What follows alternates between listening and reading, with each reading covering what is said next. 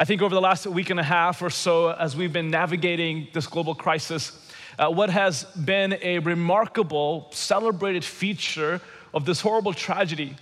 It's a courage and bravery of Ukrainian people, of the army in Ukraine, and especially President Zelensky. What we've seen are families who could have left and fled, deciding, choosing to stay, choosing to be there. I've heard from countless uh, people of churches where pastors literally would drop their kids off to a safety place, to a safe place, and then come back, open up their doors, and begin to serve their city. Dads who would drop their wife and kids off and come back home to now fight for their countries. Women, ladies, sisters who have no military experience at all, strapping on heavy machinery to say, What can I do to protect the freedom of our country. It's amazing when people stay to fight for what they really believe in. The world has been astounded by the courage of President Zelensky. Uh, president Zelensky was a comedian and an actor before he became the president in 2019. He jokingly ran, not at all thinking he would win, but then won by 70% of the vote. You may or may not know this, but he's Jewish. And uh, his grandfather and his grandfather's family were all part of when the Nazis invaded uh, Ukraine back in 1941. And in that invasion, President Zelensky's grandfather and family stood up and fought for their freedom.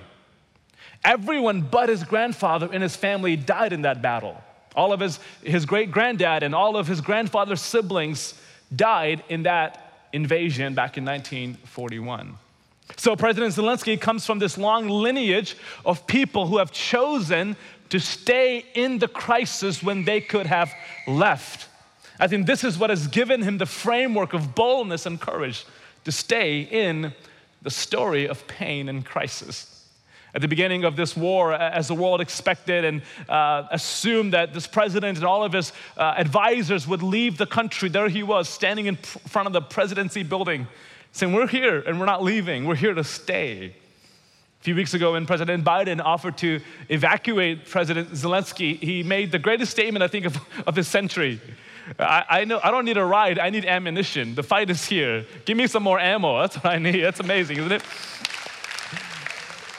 people in Ukraine, everyday ordinary people, are digging their heels in because they believe in what they're fighting for and who they are fighting for. Uh, that caused me to think if I was in their shoes, what would my response be? Would I stay or would I leave? If you were in that situation today, what would your response be to the point of crisis and the pain that these people are going through? I gotta tell you, uh, uh, confrontation is not my forte. I would avoid it if I could. I don't even like awkward silences. Like, I'll do whatever it takes to fill in awkward silences. I'll ask about your grandma, even if you don't have one, just to say something. There's something in us that wants to escape issues and problems and wants to get out of an awkward moment or hard moments. But I've come to realize that courageous leadership is actually not about exiting the problem or trying to solve it so quickly. That often courageous leadership is staying in the sadness, living in the tension, sitting in the sadness, living in the tension, staying in the story. Courageous leadership is often about finding peace and calm not outside of the crisis, but right in the middle of it, setting up camp and saying, I'm staying in the story, I'm not leaving the tension that's around me. And this is how the person Ruth emerges in the book of Ruth. Ruth is given an option to stay or leave the story of the crisis that she is in. She can be evacuated out of turmoil and pain and agony and removed and lifted and placed into greener pastures of security and comfort. She can take a way out and escape the crisis of her day. But when given the opportunity to leave, she stays. She digs her heels in, literally her heels, if she had heels then. But she stays. I'm not leaving, I'm staying in the story. And that's what I want to talk to you about today. At this point in the book of Ruth, this point in the story of Ruth, intersects your life if you feel called to a certain struggle, but it's hard, it's painful. And maybe in the midst of that struggle, because it's been difficult, there was a temptation to leave the story. You know, God's placed you there, but it's hard and painful. It, your story may be a person that God has called you to. It may be a ministry God has laid on your heart. It may be a career where you see God at work and you know you're supposed to be there. It may be a dream that God's placed in your heart, a people you're leading, a ministry that you're a part of, and things are hard and it's difficult.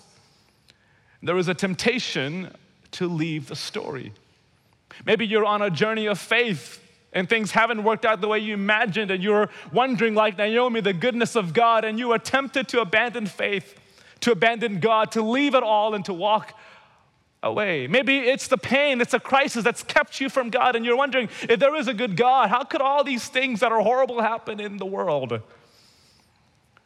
And human common sense and our logic would advise us to leave the story of pain and crisis.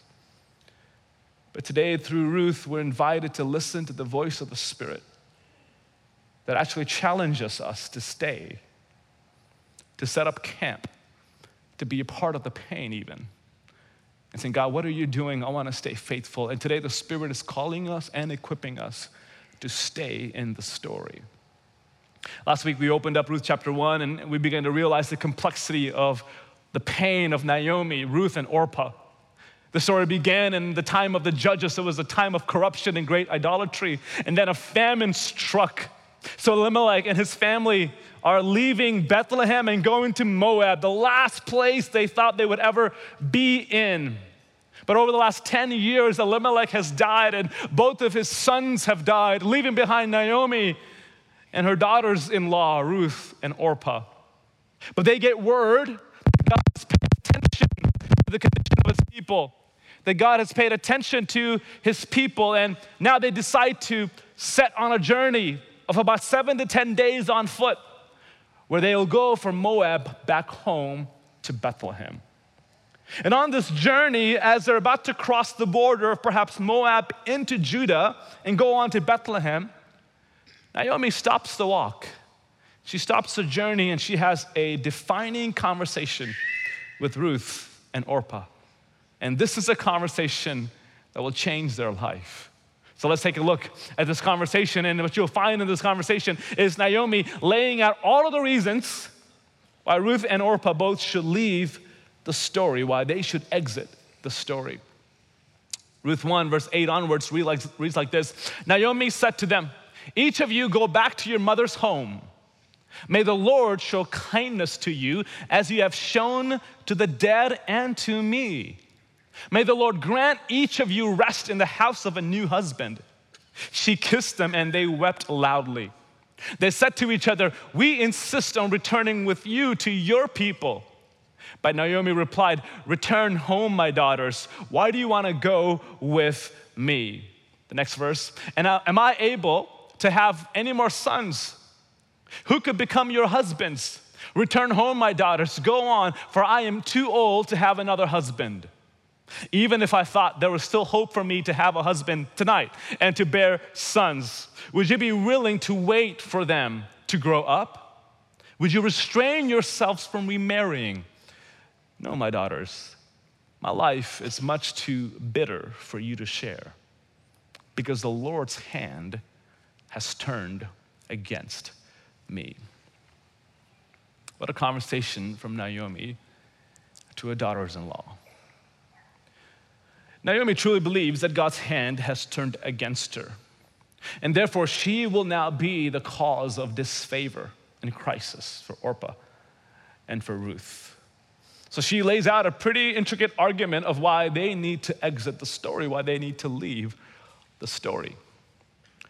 Ancient Israel practiced what we call levirate marriage, where if your husband died and you were left a widow, then you, by practice, tradition, could marry the sibling of that husband. And if they didn't have a sibling, the closest relative to that husband.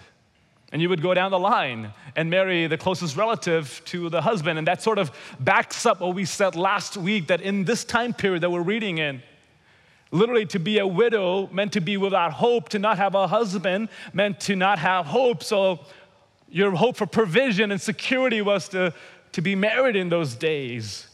And here, Naomi wants to do what's right for Ruth and Orpah. She wants to provide for them, but she knows she has no more sons. And they've been in Moab where she has no relative. And even if they came back to Bethlehem with Naomi, they're going to be foreigners, and no men in Israel are going to marry a Moabite, according to her thought. So she blesses them and she prays a blessing on them and says, Please go back to Moab. Go back to your own God, to your own people, and find rest and security. She prays God's kindness on them. It's the word hesed. She says, I'm praying that God will be loving and faithful to you. So please go back home.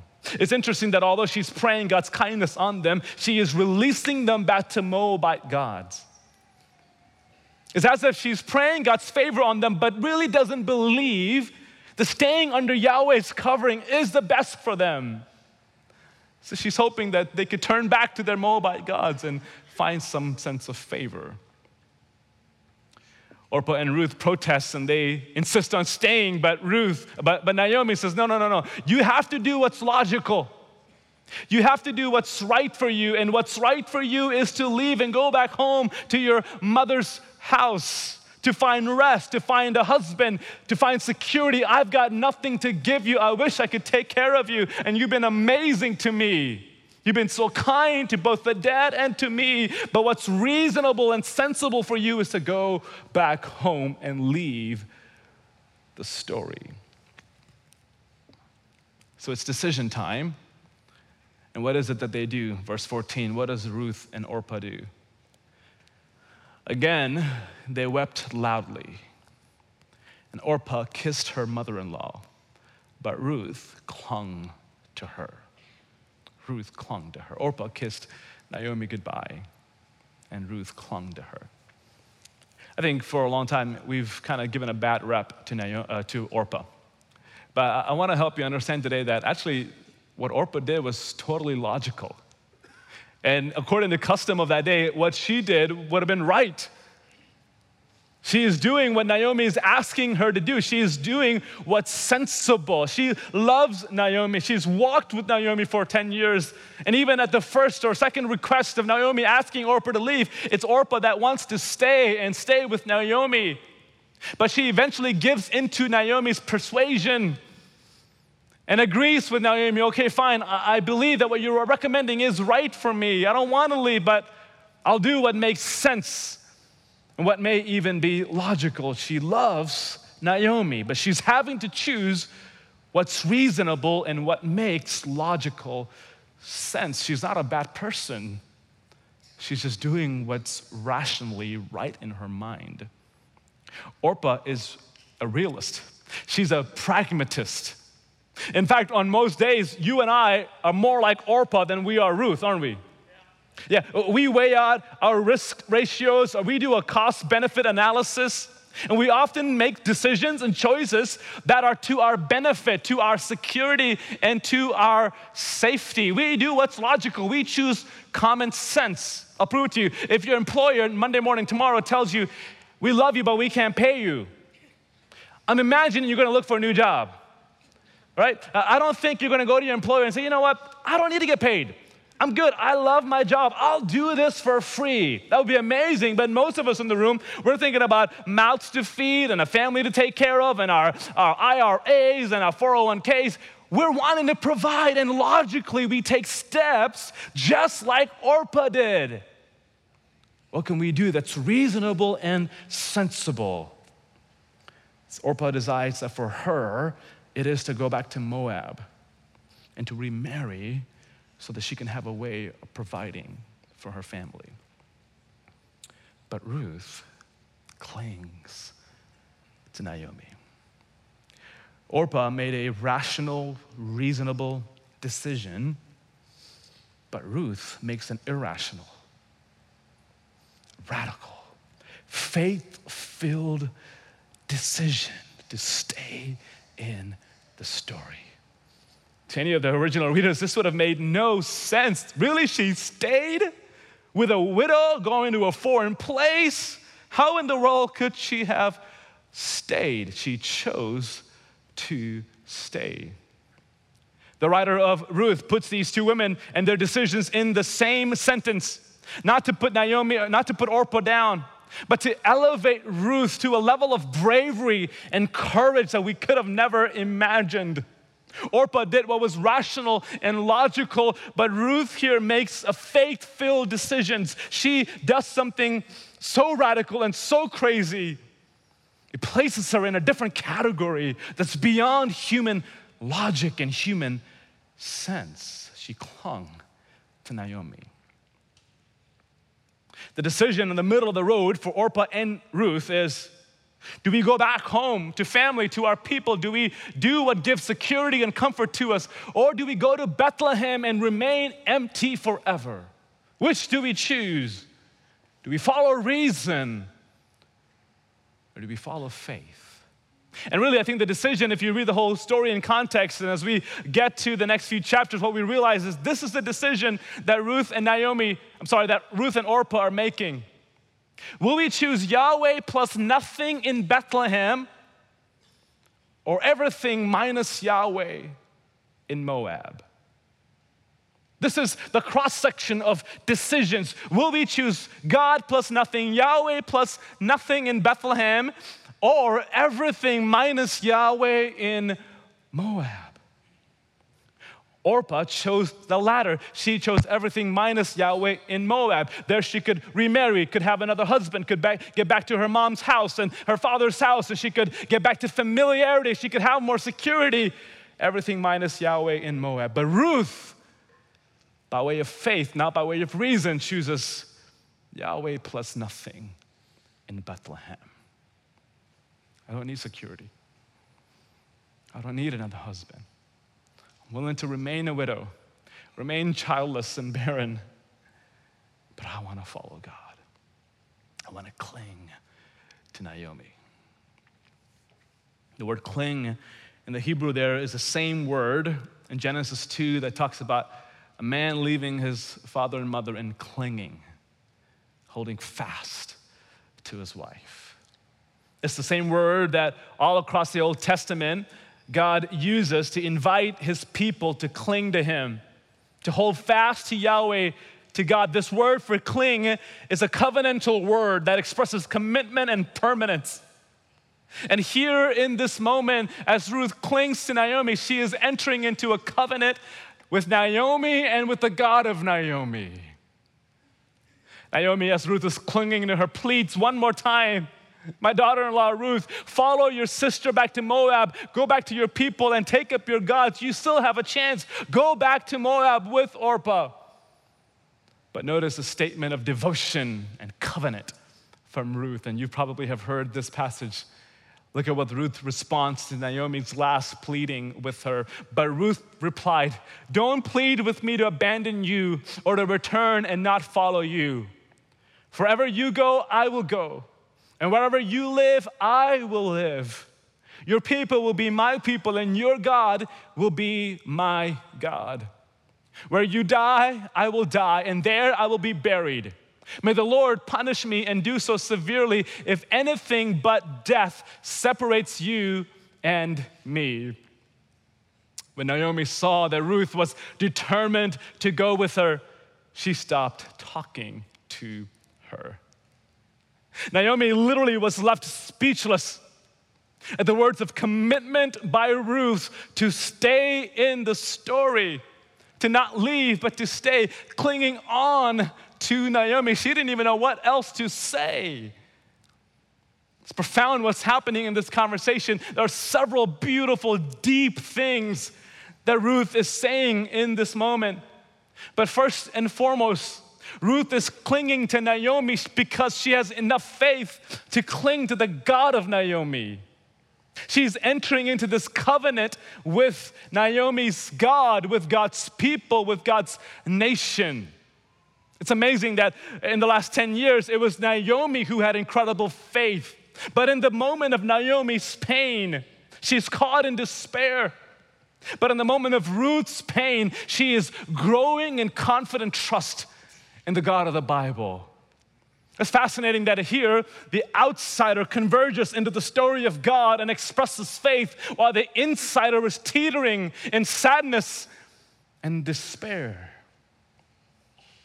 Ruth's words are profound. They're entering into a covenant with God. Usually in the Old Testament, when God enters a covenant, he says to the people, I will be your God and you will be my people. But Ruth has enough faith that initiates this response, saying to Naomi, Your God will be my God, and your people will be my people.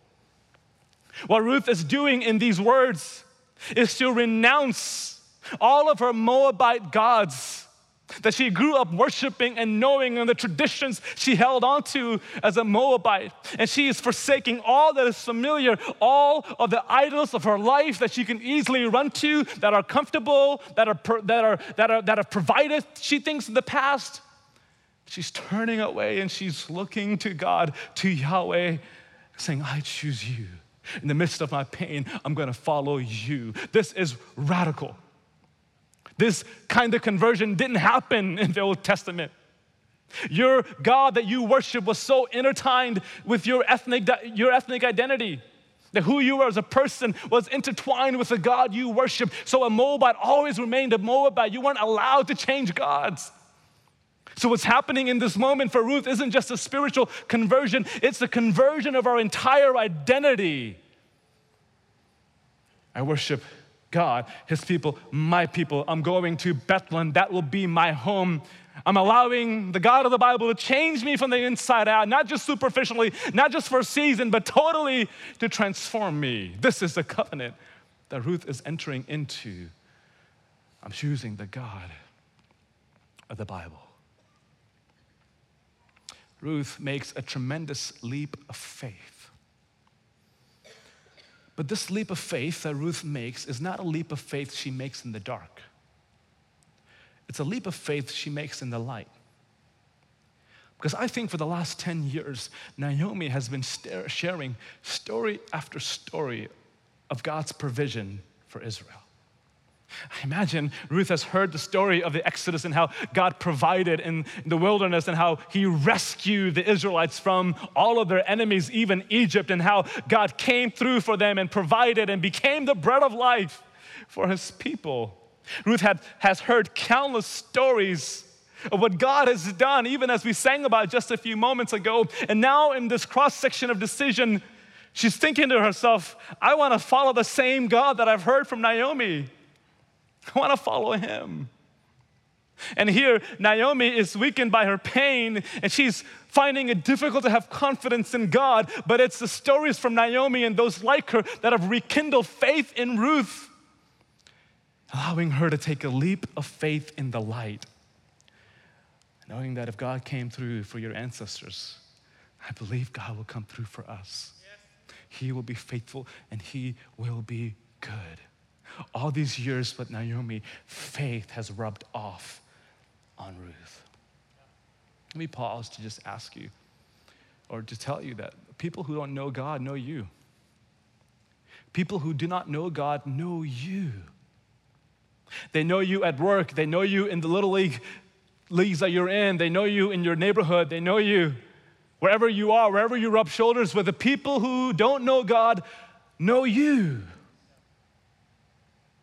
So, what are they learning about God from you? Is the way I live, the way I live and interact with the world around me. Does it make people want to follow the God I follow? It's faith rubbing off, it's kindness rubbing off, it's grace rubbing off of me in such a way that it creates such deep curiosity to say, I want that. Whatever you have is something I need. Does my life build faith or does it hinder faith? Naomi, yes, she's in a moment of need, but the last 10 years, she's walked with Ruth. Ruth has been able to live under the stories of God's faithfulness, so that even in this moment where Naomi may not have this great sense of faith, Ruth can tell her, I'm believing with you and for you. I'm staying in the story. Ruth's words here are pretty amazing because she is committing to follow the God of Naomi, the people of Naomi, not just until Naomi dies, but until Ruth herself dies.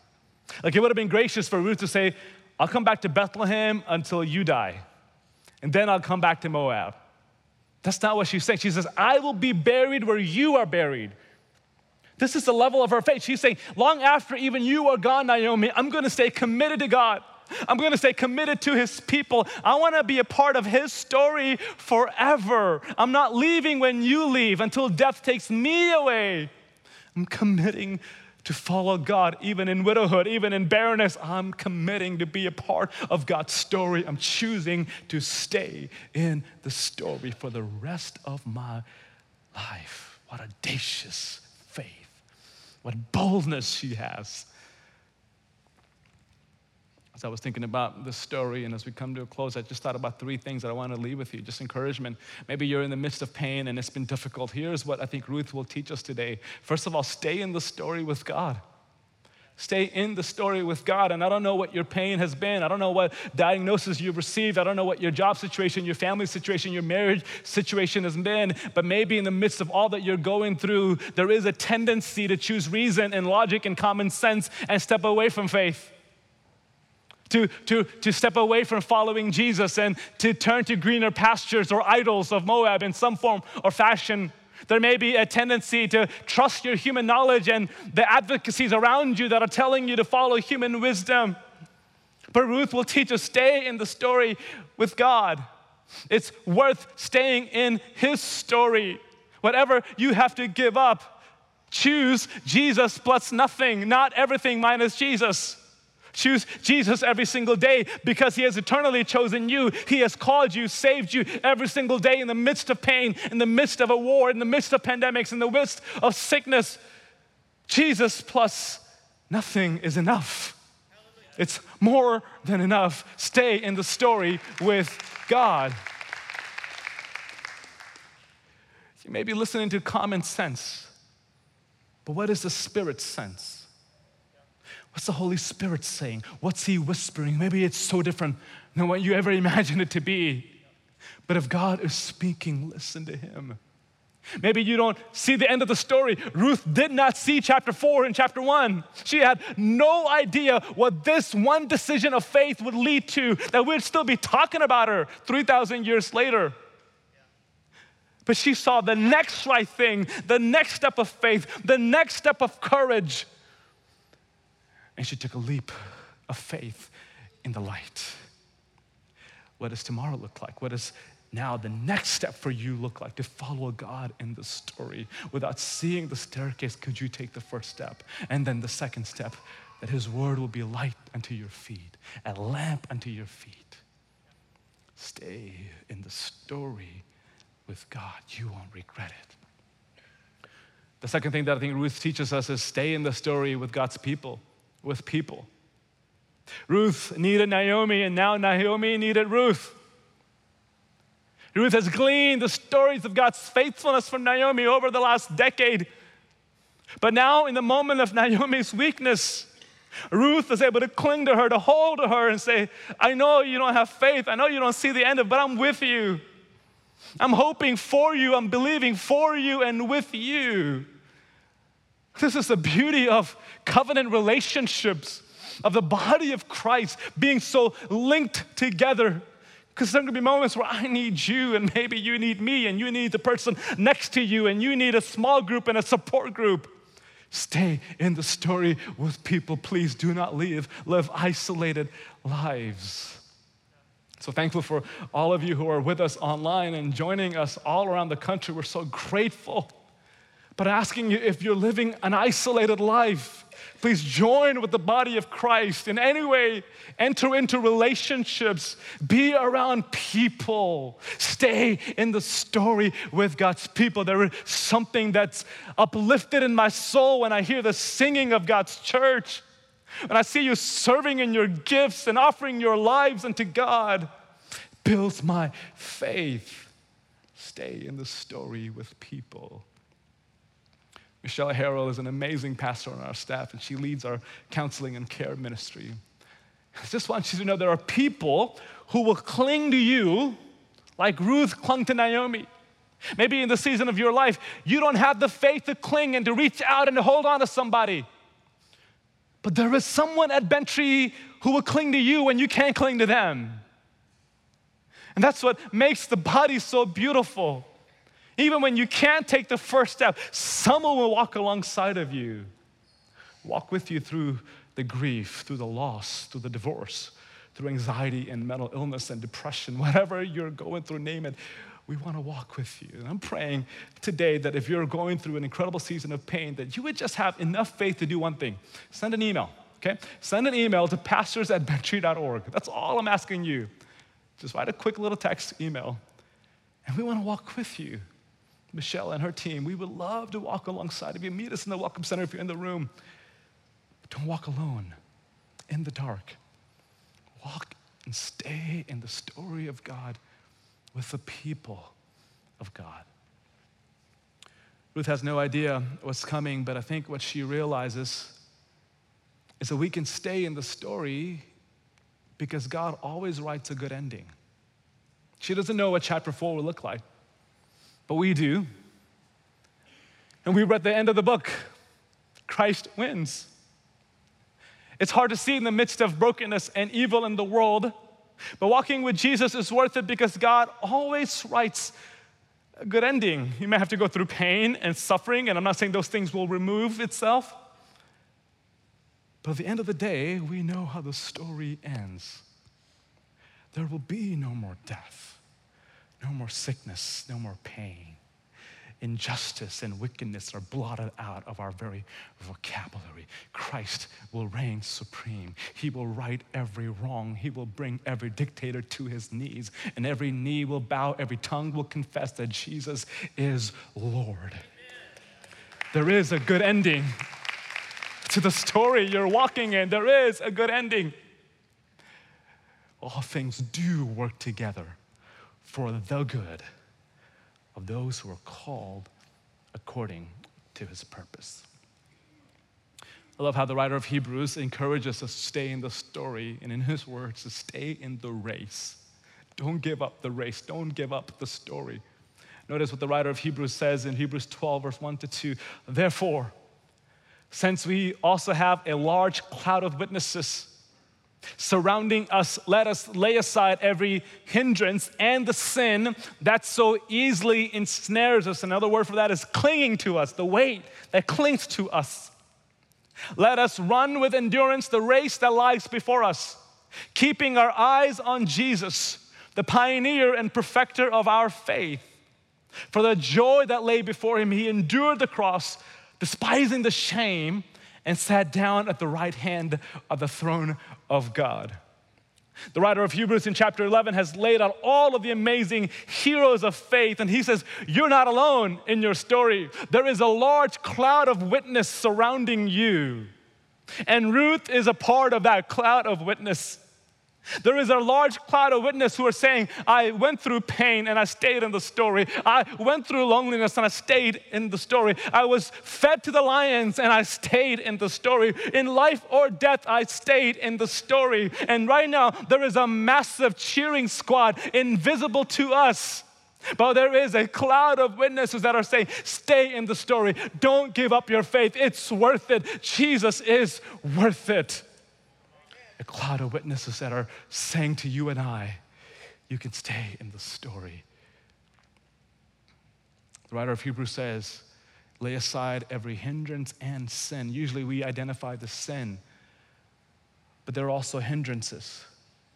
Things that are not sinful, but they're not helpful either.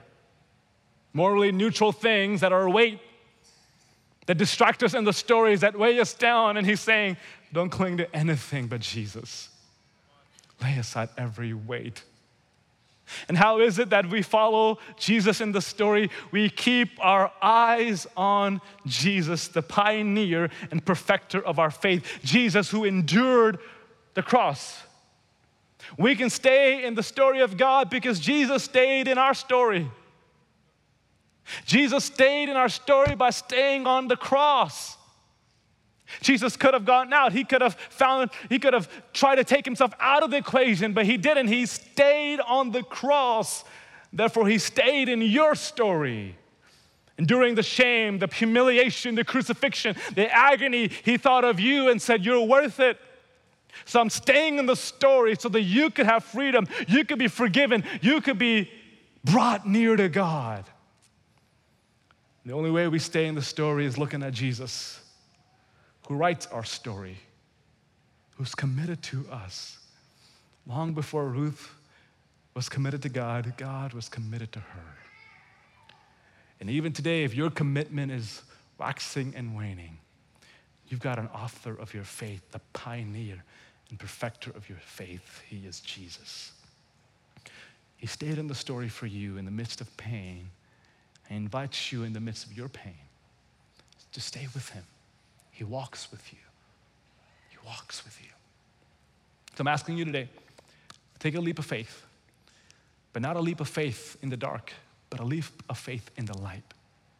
God has revealed himself to you in the scriptures. He has revealed his faithfulness. So today, for just a moment, could you peer away from the current reality that has torn down your confidence in God and you peer into the scroll of God's faithfulness across history? Just take a moment to gaze in your own heart at the scroll of God's faithfulness, his steadfast love across the ages.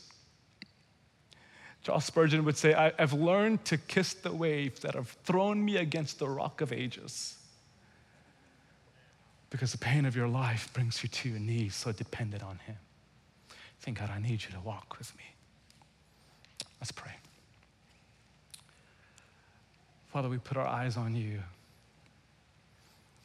looking at God's story across the universe, across the scripture, and how God has revealed Himself in Jesus. We see the long track record of your faithfulness. So we embrace it, we welcome the pain, because the waves of this life throw us onto the rock of ages. Give us courage as you're giving courage every day to our brothers and sisters in Ukraine to fight for what they believe is worthy of their life. And every single day, may we choose Jesus plus nothing. That's enough. So we thank you for an incredible story of Ruth, her conviction, her boldness, that even in that moment, your spirit was at work, forming courage in her.